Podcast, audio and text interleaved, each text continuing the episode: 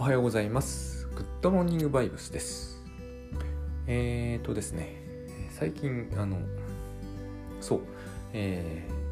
ー、11月13日、つまり来週の土曜日、日曜日にコミュニケーショントレーニングという、えー、コミュトレというものを、倉園慶三さんと、えーオンライン合宿というですね、まあ、オンライン合宿って、奇妙な感じがしますけどあの要するに、えー、Zoom で合宿をするということです。あのもう食事も寝泊まりも全て自宅なのでえっ、とまあなんかこう合宿をしているよということを感覚をバーチャルで共有しつつ、えー実際の生活は、えー普通に自宅で過ごすと。そういったやつですね。でその中で、えーとまあ、コミュニケーションに関するトレーニングを延々やると。いうものです。でですね、えー今日はそのコミュニケーションの話を少ししたいと思っているんですけれどもコミュニケーションが苦手っていう方いっぱいいらっしゃるじゃないですか。ほぼほぼ、あのーまあ、完全にとは言わないけれどもほぼかなりの部分がえイリュージョンのせいなんですけれども、あのー苦手とか得意とか言うよりも、まあ、言うよりもというかえっ、と結局そのなんていうんですかね、えー一番問題になるのはあの狙った効果があるという考え方にあると思うんですね。で、えーそういう話になるとスキルってことになっちゃうんですけど一見スキルがあるように見える人は確かにいますよね。この人と喋ってると気持ちいいとかみんな気持ちよさそうとか自然と人がそこに寄っていくと、まあ、その裏側に自分がいるわけですよね。えー、とパーティーとか行くと気が付くと一人きりになるとかみんな面白くなさそうな顔をするとか話しかけても、えー、と無視されるとかね、えー、とそういうやつなんだと思うんですがあのーまあ、えー私もよくわかるんですけれどもこのコミュニケーショントレーニング、まあ、倉園さんのウッドバイブスをずっと聞いていてそういうことでは全然ないなっていうことを皆さんにこれでお伝えできればという内容になってます。あのこれをやって効果が全く上がらないという人は今までいなかったし多分いないと思うんですね。でスキルの話はほぼないんですよ。えーゼロに近いぐらいないんですね。で私はスキルが効果があったのはあんまり見たことがないなって思っております。えーコミュニケーションスキルのトレーニングみたいなものは私自身受けたことが実はあるんだけれどもあれが何かに役立ったかというとあのさっぱりだった気がするんですね。役立つ人はいると思うんですけどね。うんあの一つにはコミュニケーションをしたいとあまり思ってない人間がスキル磨く意味ってほとんどないんですね。えっ、とよーく自分に尋ねてみると別にしたいと思ってない自分がいたりするわけですよ今はいないですけれどもいたわけですよね割とはっきりとあのよく自分を観察しなくたって分かるレベルでいたわけですね。えっとそれがいる限り、えっと技持っててもしょうがないですよね。あのゲームセンターですげえ技持ってんだけどゲームしたくない人ってあんまり意味ないと思うんですよ。技を磨くことには。多分その人の技はしかもさほど磨かれるとも思えないわけですよね。そういう状態にあるっていうのは非常にこう盗作的というか、えー本末転倒な感じですよね。まずそこからかなというふうに思います。今日はまあそういう話をしたいんだけどとにかくですね13、14とつまり1泊2日という一応、えー、1泊2日を共有するという形でですねコミュニケーショントレーニングをオンラインでやると。で、えートレーニングというけれどもまあ確かにワークはあるんですけれども多分嫌な思いをすることは全然なくてですね、えーかつその後コミュニケーションというものに対する苦手意識はえー激減するとは思います。なくなるというのが理想的なんですけどね。なくなることは十分可能だと思うので、あのー一度ですね、えーこのコミュニケーションというものについて意識が苦手意識があるならばあの検討してみてくれるといいかなと思います。でそのコミュニケーションなんですがまず私あの、えー基本的にあの本、えー最近書いた「顔色を伺う本は」あれはですね、えー HSP の方向けに要するに書いたんですね。で、えーみんな言うじゃないですか。あのあの本にははっきり書いたあの単語はほとんどないですがコミュ障とかって何？結構書いたかな。とにかくありますよね。コミュニケーション障害みたいな。コミュニケーション障害となんかネットで言われてるコミュ障は全然違うなとも思うんですけどね、えーと、いずれにしてもこのコミュニケーションにも苦手意識がありますと。繊細だからね、えーと、恐れているとか人の顔色を伺いながらコミュニケーションするというのはそもそもやりたくないですよね。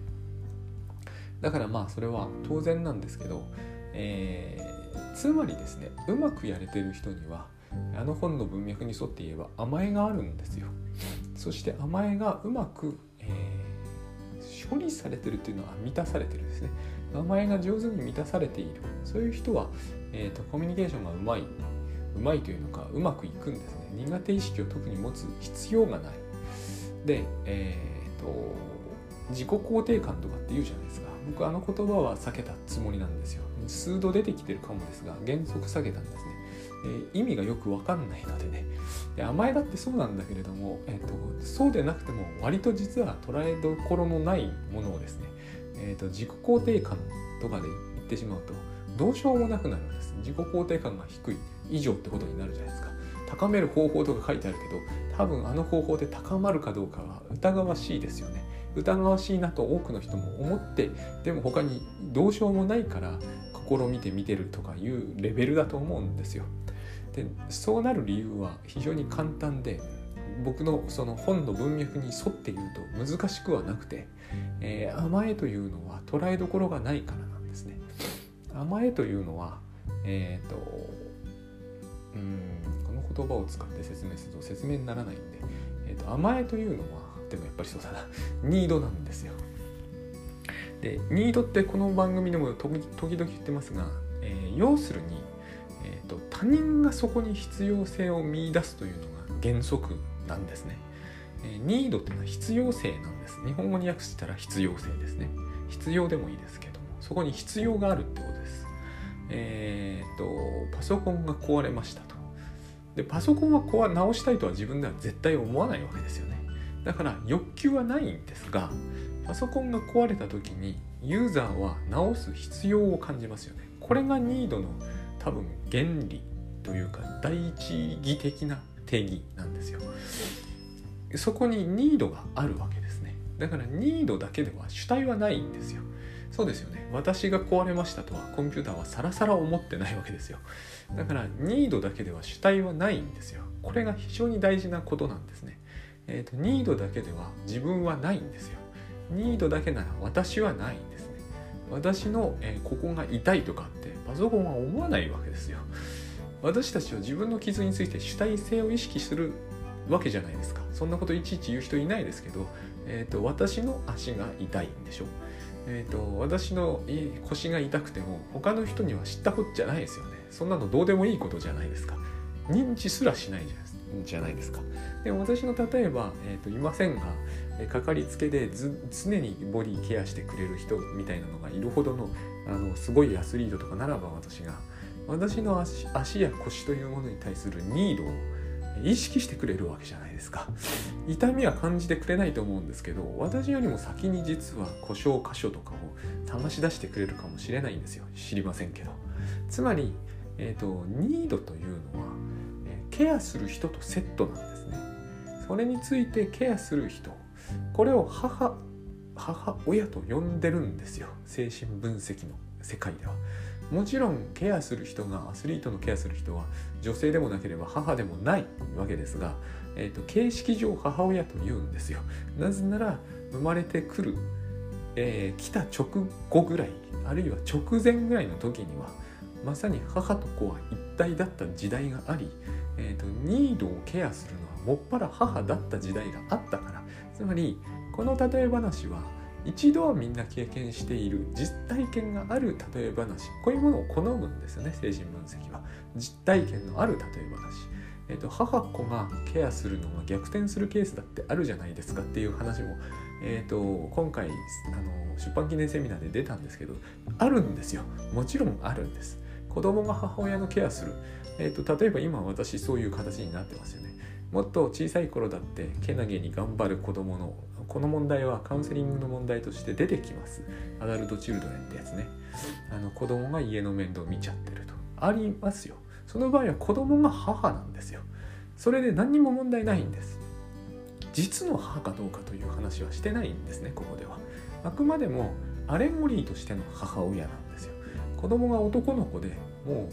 それこそ5歳にも満たない男の子が母親やっちゃってる家ってあると思いますね。それはそれで大きな問題なんだけどあることに違いはないわけですよ。その場合は、えーと、実の母親は子ですね。そして男の子が母ですよ。そういう逆転現象をアダルト・チルドレンと呼ぶわけですけれども、えーと、そういう現象は起こるわけです。で、えーと、さっきのケアするアスリートの話に戻るとニードっていうものは、えー、ニーズになる前の段階ですから、えー、腰が不調でってこう言ったらニーズに変わるわけですよね。パソコンが壊れたというのはパソコンの方では一切ニードしか発しませんけどあのこの箇所がおかしいので修理に出してくださいっていうメッセージ出しますけどあれはパソコンが思ってることじゃないですからね。メッセージが出るようになってるだけなんで、えあれを見て人間の側がニードをニーズに変えるんですよね。あこれを修理しようというニーズに変える。これが心の基本機能なんだという考え方がまずあるわけですね。で私たちは、えー、みんな甘えたいというニードを持ってるわけです。ニーズじゃないんですねこれはね。甘えたいっていうふうに言葉に直すとおかしいでしょう、えー、私甘えたいんですっていう人ほぼいないですよね。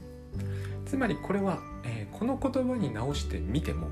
えきちんと言葉に直ってないからつまりそのニーズを満たしたところで甘えは満たされないからここがポイントです。私は甘えたいんですというニードを持ってるんだけどこれをそのまんま私は甘えたいですという言葉に直してみてもそれはニーズになってない。なぜならばこのニーズを満たしてあげてみたところでですね、えーと、満たしてあげようがないんですね。私は甘えたいんです。うん。でどうすればいいんでしょうってことになっちゃうんですよ。仮にいろいろ海外しくやってあげてね水ジュース持ってきてあげたり、えー、となんかマッサージしてあげたりしたからといって必ずしも甘えは満たされないでしょう。だから甘えたいというニードはですね甘えたいという表現によってではニーズには変わらないんですね。これが、えー、喉が渇きましたというニードだったらばね、えー、水が欲しいですという表現に変えて飲めばニーズは満たされるんですよ。ニードも満たされるんですよ。この形になる方法が甘えたいというのは容易に見つかり見つからない。で、えっ、ー、と HSP の人は、えーとこれですね。甘えたいというのはあるんですよ。みんなニードとしてあるわけです。で満たされている人もいれば満たされていない人もいる。今の時代は私の考えによると土井先生の考えもそうですがおそらく多くの人が意識して漠然と意識してるのは満たされてない人が多いんですよ。このニードが何らかの形で満たされていない。HSP の人の場合このニードってニードはみんなそうなんだけれども水を飲みたいですらそうなんだけれどもニードのまま外に出すと,、えーと、非難されるケースが多いんですよ。本当は非難されるべきじゃないんですが非難されてしまうんですね、えー、例えばお腹が空いたからといっていきなりこうパン屋さんに行ってガツガツパン食べ始めたりすると、えー、非難されるか逮捕されたりするわけじゃないですか。つまりニードという適切な形に直してあげて出さなきゃいけないんですね。でこれ普通の人はできますよ。えっ、ー、とよっぽどひどい育てられ方をしたりしない限りニードをニーズに変えるということはできます。だっていきなりこうあるニードをかんあの感じ感じたからといってそこら辺でおしっこしちゃったりしないじゃないですか。トイレ行きますよね。これはニーズに変わってるんですよ。ニーズに変えるというのは、えーと、言ってみれば養育なんですね、えー、母っていうのが出てくるようにニーズに変えてあげるのは最初母なんです。でニーズに変えてあげているうちに自分の心の中に自分のための母ができて、えーと、自分のニードをニーズに変えられるようになるんです。これが心の成立ですよね。でこれ大概の人は少なくとも生理的にはある程度はできるんですよ、えー、自分のニードが全くニーズに変わりませんという人はほぼいない。稀にあるんですよ。稀にあります、えー、非常に問題のあるご家庭だとえニードがですね全くニーズに変えることができないというケース。あるいはある種の人のニードと自分のニードを混同させてしまう。しょっちゅうはないですよこれも。アメリカで私はその症例を間近で見たことがあるんですけど他の人が hungry、I'm hungry とか言うと食べちゃい出すんですよ。お腹が空いてなくて。そういうことって起こるんですねえーと、誰の need であるかっていうのは実は定かじゃないはずなんですね。これを我々には分かりにくい話ですけども赤ちゃんだったらそういうことは起こると思うんですよ。で「I'm hungry」っていう言葉を聞いちゃうとその人は食べ出しちゃうっていう人がいるんですよ。だからお腹がいっぱいなのに食べ食べるのをやめられなくなるんですね。そういう病気っていうのがあります。これは脳の病気なのか心の病気なのか難しいところですけれども、えっ、ー、と我々にはそしてそれがどういうメカニズムでどういう心理状態なのかも、えーと、なかなかわからないですけどこの種のことって起こりうるんですよ。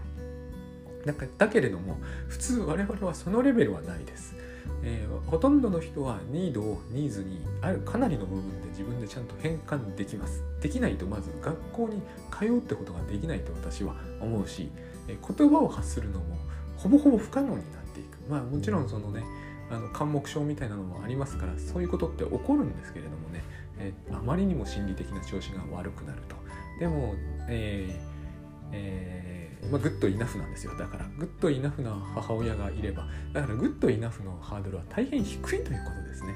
えーと、お腹すいたっていうことが言えるってことはすでに good enough だってことなんですよ、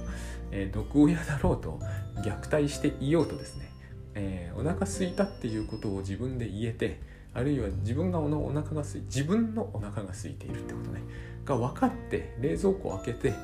開けるってことができたらもう good enough なんですよ。それでは社会的には good じゃないだろうっていうことはあると思うんだけども、えー、カウンセリングの世界ではここまでやれるようになったそこまでやれるようにしてあげればとりあえずグッドイナフなんですよ。幅非常に広いんですね。パーフェクトには程遠いですよ。もちろんね。でもパーフェクトってのはいないですからね。パーフェクトがいてしまうと今度は自分のニードをニーズに変換する必要が全くなくなってしまうので、えーと、それはそれで大問題です。ただ私はそれは不可能だと思い、えー、子供のニードを全部完璧にニーズに切り替えられるという。しかも時差もなく。そんなことはありえない。だから good enough なんですね。ほぼ。99.999%以上は good enough。えーと、ニードはニーズに変えられる。だからといってそれで問題がないって話ではないですよこれは。えーと、 good enough なら問題ないとは全く言っていません。 good enough だけどすっげえバッドだってことはあり得るってことです。ただここを、え成立させるのが心の成立だからある意味ではそうははっきり言ってないですが精神分析の世界である意味では道徳教育なんて必要ないってある意味では言ってるんですよ。大事なのは、えニードをニーズに変えるっていうこれなんですね。で、えー、トイレに行く食事をする水を飲むあるいは呼吸をする赤ちゃんちは時々呼吸困難にすら陥りますからね。えっ、ー、と走るとかね急ぐとか全てニードをニーズに変換することによってできることです。しかもそれに名前を付けられますからね。私急いでるのって人言うじゃないですか。ニーズに変えてるんですよ。ちゃんと。焦りたいとか急ぎたいとかっていうのを意識することはしてないと思うんだけど赤ちゃんだったらそんなことはできませんからね。まあ走れませんしね。走りたいとか急ぎたいとかいうふうに言えるっていうのはもうはっきりとニーズに変わっていると。そういうふうに言えると思うんですね。ところが私たちは、えー、別にそんなにひどい親に育てられてもいないようなのにあるニードを変換するのが下手だと。それが甘えたいなんですね。甘えたいという、えー、ニードが放置される。あるいはこれがですねよくあることなんですが HSP の人がそうなんですが甘えたいというニードは、えー、禁止されてしまう。その人は他のニードはニーズに変換できるんですよ。ちゃんと食事できる。ちゃんと電車に乗れる。もう電車に乗れるなんてめちゃくちゃ完璧ですからね。ニードをニーズに変換できなかったら電車である場所からある場所に移動するなんて絶対できないんで。知性の問題じゃないんですよこれは。十分そのことが知的に理解できていてもできないって人はいるんです。ニードをニーズに変換できないから。できないって人はいるんです。抑うつ症をひどく患うとこれが起こります。えっ、ー、とニードがないってことはない。んでニードあるんですよ。朝起きられないって言うじゃないですか。起きたいという気持ちはあるんですよ。ただそれが適切にニーズに変換できなくなってしまう。そうすると起き上がれなくなるんですよ人は。これ知性の問題じゃないですよ。気象って言葉は知ってるんでね。でえっ、とうん。話を一気に進めたんですが甘えられないとはていうか甘えたいというニードは漂ってます。これは自分のものではまだないです。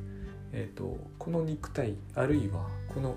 えー、自分が生きているその空間とその認識の中で甘えたいという情緒は持ってる。だけどもこれは悪いことだというふうにどこかで教わったりするとですね、えー、甘えというものは、えーと、不適切に出てしまうと怒られるんですね。適切に出ても怒られますけどね、やたら泣いている赤ちゃんをやたら怒る人っているんですよ。親じゃなくてもね。で例えば、えー、子供の場合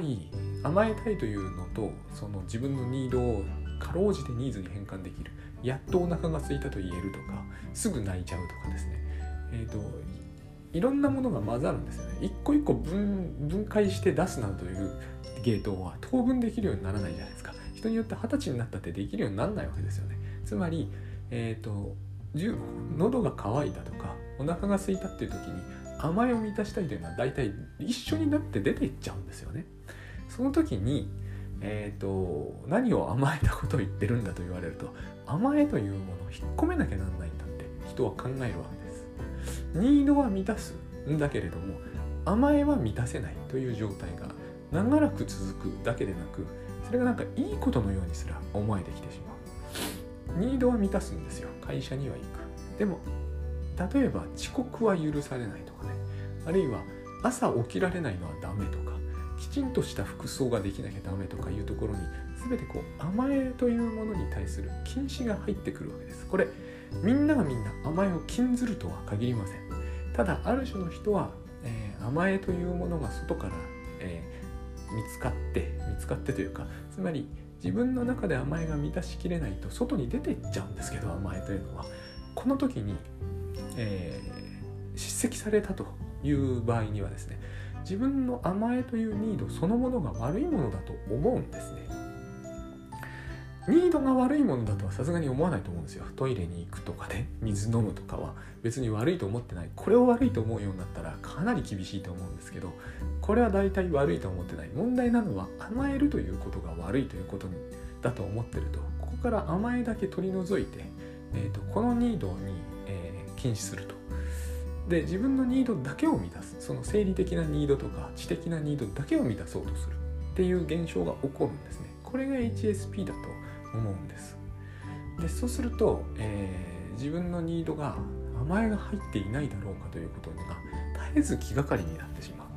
えーと、ほとんど全てのニードには実は甘えはくっついていくんで甘えたいというのが基本的なニードだっていうのはそういう意味なので、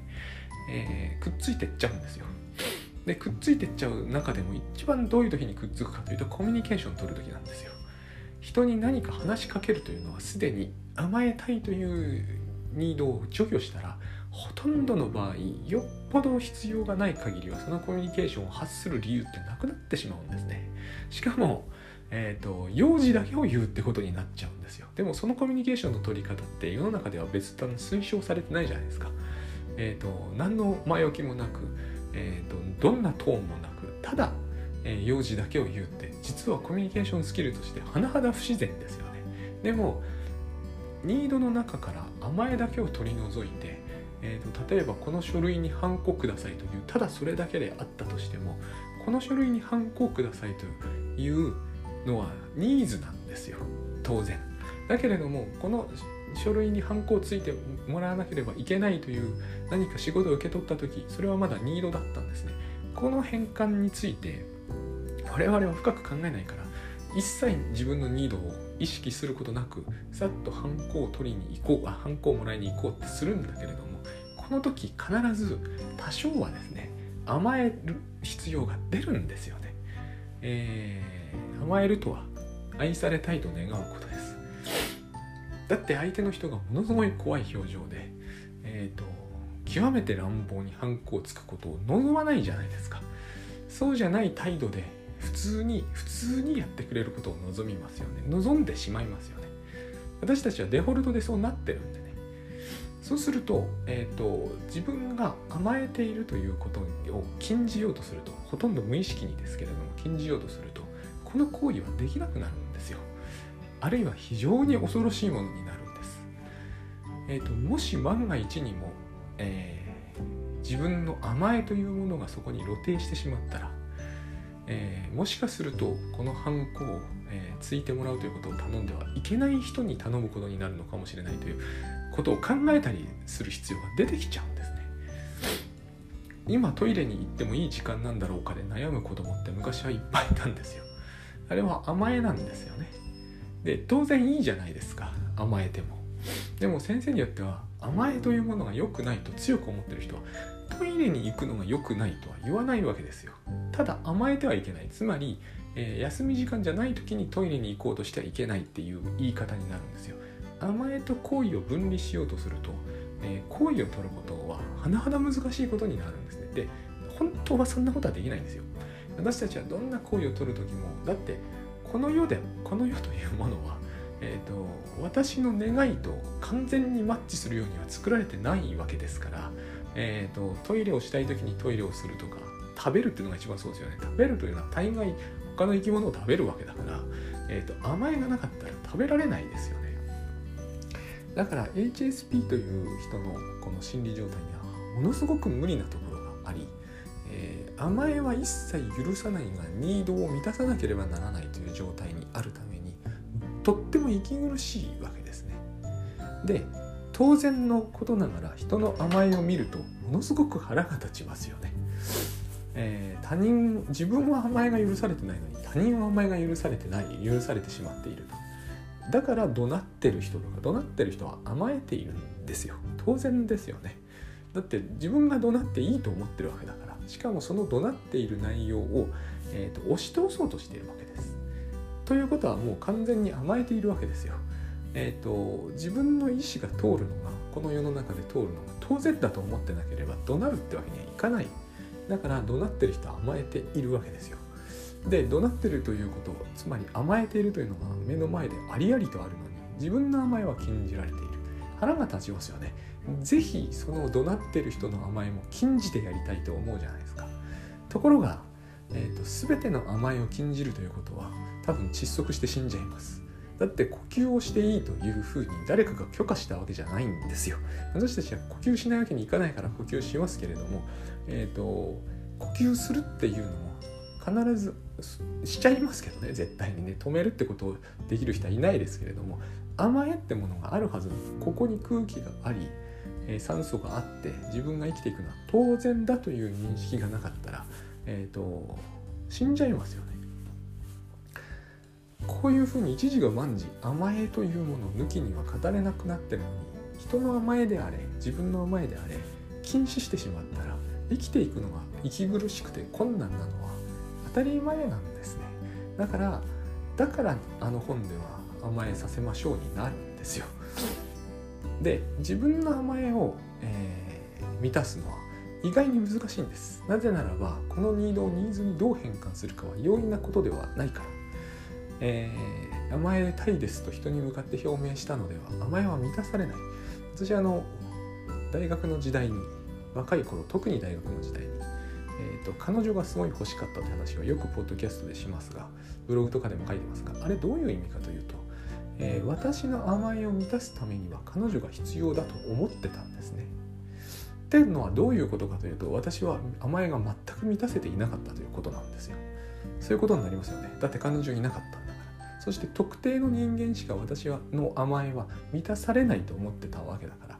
ここに、えーと今度書きますけれどもチェンジスでモテたいという言葉の、えー、おかしなところがあるんですよ。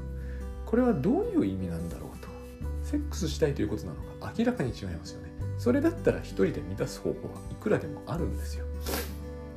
優しくしてほしいということこれも違うんですよ。優しくしてくれる人は同性の友達とかにもいたんですよ。甘えが満たせないというのはそういうことではないんですね。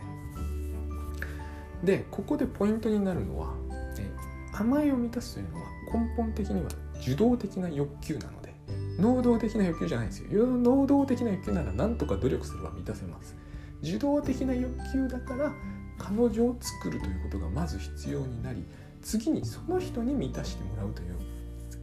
ステップを踏まなければならない気がしちゃうんですね。この形っていうのは能動的に満たす方法はないっていう状態なんです。受動的にしか満たしようがない。自動的にしか満たしようがないということは他人に満たしてもらうしかない。でもそれは何という要求をしてもダメなわけ。要求をして満たすんだったらそれは能動的になっちゃうじゃないですか。要求をしなくても満たされて初めて受動的ですよね。そういうことをしてくれる存在というものは私は当時彼女というものしか考えつかなかったからそういう存在をセットする必要がまずあると考えたわけですよ。これが甘えたいという欲求が満たされてない状態なわけです。でここでモテたいっていうのは自然じゃないですか。モテれば彼女ができるから。つまりモテたいわけじゃないってことなんですよ。非モテってよく言いますよね。非モテというのはモテないってことなんだけれどもイコールじゃないですよね。実は非モテっていうのは私は甘えが満たされてないってことだと思うんですね。間違いなく。だからいい表現がないんですよ。甘えって言葉は実にすごい発明だと思うんですね。いい表現がないわけです。この欲求を表現する方法がそもそもないんですね。で西洋人はこれで困るんだっていうふうにマイケル・バリントって人が指摘したんです。でも東洋には甘えって言葉があるんだと彼は後に発見して確か書くんですよねそういうことをね。ないと困るんですよこの表現は。非常に困ると思う。満たせていないという自覚を持つことも難しいですから。でこういうふうに考えてみて、えー、受動的に満たすことしかできないという時にですねまず私たちにできることを考えると人の甘えを満たすしかないと思うんですよ。これが一番確実ですよね。これをやっても何もならないじゃないかって思われるのはよくわかります。受動的な欲求を満たしたいと思ってるのに能動的に他人の欲求を満たしてどうするんだって話なんだけど誰か他の人にしてみればみんな受動的に満たしてもらうしかないものなんだから当然一番満たしてほしい人のその場で満たしてあげることが一番いいわけですよ。甘えたいという欲求を満たすというこのただそれだけの意味では自分のじゃないないとしてもね。そうすると一番目の前で怒鳴ってる上司が一番いいんですよ。やりにくい相手だとは思うんですけど相手は自分に甘えようとしてることは100%確実なので甘えているんでね。そして自分では甘えを満たすことができないから怒ってるわけだからそれは泣いている赤ちゃんと全く同じなのでこの人の甘えを満たすということは、えー、私にしかある意味できないんですね。で私がそれをしてあげることによって甘えが満たされるという状態が作り出せるんですよ。その上司は特定の彼女を作り出さなくても。これは赤ちゃんとの関係で私が学んだことなんですね。甘えを満たすというのは親にしかできないんですよ。でこれをやると非常に面白いことがこう起こるんですけど甘えを満たしたいというこの気持ちが満たされるんですよ。だって甘えを満たしてあげたから。なんか言葉の悩みたいだし納得いかないとは思うんですよ。でもこれはえーと、だからここにバラバラ意識っていうグッドバイブスの言葉が出てくるんでしょうね。自分がイコール肉体だと思っているからおかしなことになるのであって、えーと、自分の情緒的なことをよく考えてみるとここにおかしなことはさほどないんですね。えーと、相手の胃袋を満たしても僕の胃袋は満たされませんけど相手の情緒を満たせば私の情緒も満たされるんです。ここもう少し機能的に言うならば甘えを満たすという行為を行うことで甘えは満たされるんですよ。あえてその時に上司の甘えを満たしたからといって自分の甘えが満たされた気はしないとしてもですね甘えを満たす能力というものが自分にあるんだということは確実に意識されるんですよ。で甘えを満たす能力が自分にあるんだということが分かればですね自分の甘えが出た時に必ずそれを自分で満たすということができるようになります。この転換は一瞬で起こるのでえっ、ー、となんかなんなんていうんですかねこう特殊な能力とかトレーニングとか実はいらないんですね。もしだってこのことができるようにならないというならばこの家の家この、えーと、人間の親の大半はグッドイナフにはなりえないと思います。人の甘えを満たすということを、えー、ニードを満たすということをニードを感知してしかも相手は言葉も喋れない。ただ泣いてるだけなのにそのニードを感知して満たすことができるというのは親だからとかって言われるかもしれませんがそんなことはないんですよ。親だからテレパシーが使えるわけではないんでね。子供のニードというのはよく観察してれば分かるように人間にはなっていてでなったわけじゃないじゃないですか、えー、子供はニードを発しそれをニーズに変換し満たしてあげるって私は保険の時間とかで習った記憶は一切ありません。これは本当に一部の人にしか日本では言われてないことなんですしね。1冊5,000ぐらいの本を3冊ぐらい買って読まないとそしてそれにも分かりやすいようには多分書いてないんですよ。なぜならそういう教育の、えーと、なんていう積み重ねを僕ら持ってないので教育って一つの思想なんで精神分析のイギリスの精神分析の対象関係学派的な考え方をするようには僕ら教育されてないんであの種の本は読みにくいしよくわからないわけです。今みたいな話なんですよ結局。でもうみんなできるじゃないですか。全然教育が高等教育じゃなくてもできる。もしかするとですね高等教育じゃない人の方ができます。なんかこういうことをやるのに、えー、東大とか出ていたり東大の法学部の大学院とか出てる必要は全然ないんですよ。出てるとかえって分かりにくいのかもしれないと思うぐらいなんです子供に、えーと、世話をするということと情緒を満たすということがセットになってるっていうのは普通の感覚では分かるんだけれども分からんという人もいるわけですよね。でそういう場合私が少しうちの親がそうだったんだけど自分の甘えを満たすという能力に甚だ欠けてくるんですよ。ニードは満たせますよもちろんね。別に、えー、お腹空いた時どっかに行きたい時全部適切なこと取れるんだけどできないことがあったわけです。甘え自分の甘えを自分の甘えをまず捉えるってことができない。で自分の甘えを捉えてそれを満たすということはますますできない。そして人が甘えようとしているのを見ると突っぱねる。これを繰り返していると自分の甘えもそうなんだけど満たす能力というものが少しも育たないわけです。それをずっと続けてると何が起きるかというとですねえーと、大したことが起きなくても悪いこととして、えー、頭が痛くなったり腰が痛くなったり肩が痛くなったり消化不良になったり身体症状としてまず現れるんですね。そして仕事のやる気がしなくなったり疲れやすくなったり、えーと、体調が不調になった時に対処する能力が遅れたり人に怒られたりした時に、えーと、その問題を情緒が永遠に引きずったりってことが起こるんですよ。僕はそういうことが、まあ、HSP だし発達障害発達障害で一番何の発達が障害してるかというと、えー、注意欠陥気質とか ADD とか ADHD とか言いますけど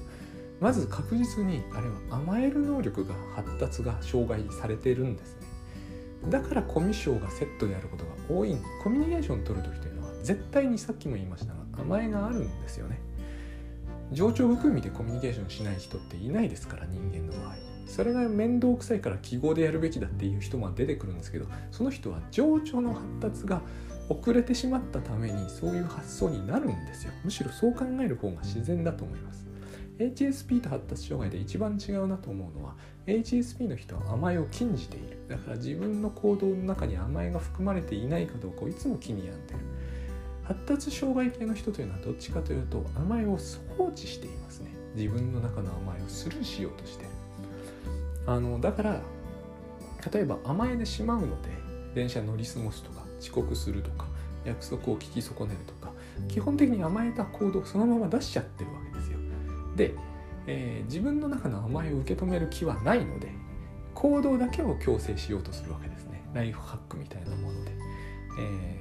ー、リマインダーを鳴らすとか相手からの約束を自動的に何かに変換するとかが好きなんですよ。自分の中の甘えを受け止める気は断じてないんですね。人の甘えももちろんのこと。ただ約束の時にはきちんといけるように手は打ちたいというふうになるんです。甘えは人から非難を呼びますんで。これも非難しない方がいいのはこの文脈では僕には明らかだと思うんですけれども、えー、人の甘えを攻撃したり、えーと、見とがめたりするっていうのは良くないと思うんですけれども、えー、しちゃうんでで世の中でされてしまうんでそうするとその人たちは自分の甘えをじゃあこれから受け止めるようにしようみたいには考えつかないんですよね。そうじゃなくて、えーと、新しい、えー、ほぼ日手帳で対応しようっていうふうに考えるんです。多分。で一向に甘えの方は、えー、ケアされないままになってしまう。ニードのまま放置されて、えーと怪我が悪いままうずくとそういう状態が続いている中でも一番こう目に今つきやすいのが多分発達障害とか HSP とかいうことなんだと思うもうちょっと先へ行くとそれが、えー、ジゾイドとかナルシズムみたいなあるいはヒステリカルみたいな、えー、症状になってそううつみたいなやつとかうつみたいなやつとかですね。ああいう風になっていくのかなというふうに思うんですね。ただ多くの場合そこまではいかないで済むとは思うんですよ。そこまではいかないんだけれども、えーと、だから、えー、慢性的な腰痛とか慢性的な頭痛とかで、えーと、甘えの話は放置されて例えばこうそうですねあのボルタレンとかそういう、え、解決策の方が今では非常に一般的で、まあ、ビジネスにもなりますからね、えーとそうじゃないこの種の話をしてもどうしてもスピっぽくしか聞こえないと思うんですけど僕はボルタレンで直そうという方がこの種の話を考える時にはよっぽどスピリチュアルっぽく感じるな要するに自分の中のニードをことごとく放置しておいて、えー、身体症状に出ておかしいと思うというのがむしろおかしいと思うんですよね。えーと、情緒ってものが存在する以上情緒を無視するほどいい。情緒を手当てしようというのはスピだっていうのはっていうのはよっぽどえ、ー、とオカルトなんじゃないかっていうこういう話もよくしてますね。だから、えーと、頭痛だの身体症状なのは、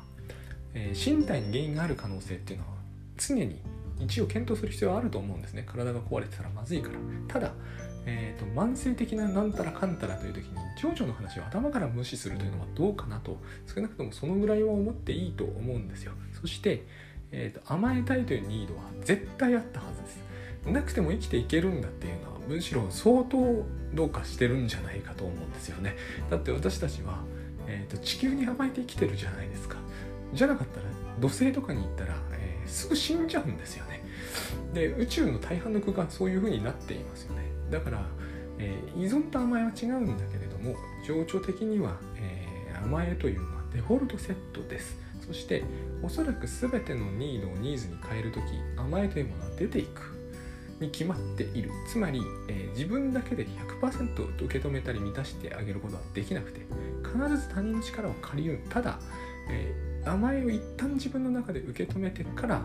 それを外に出せば受け止められ受け入れられる甘えとして出ていく。これまあ土井さんがいい甘えといったやつですね。そして、えー、自分の中で全く受け入れないまま行動してしまうと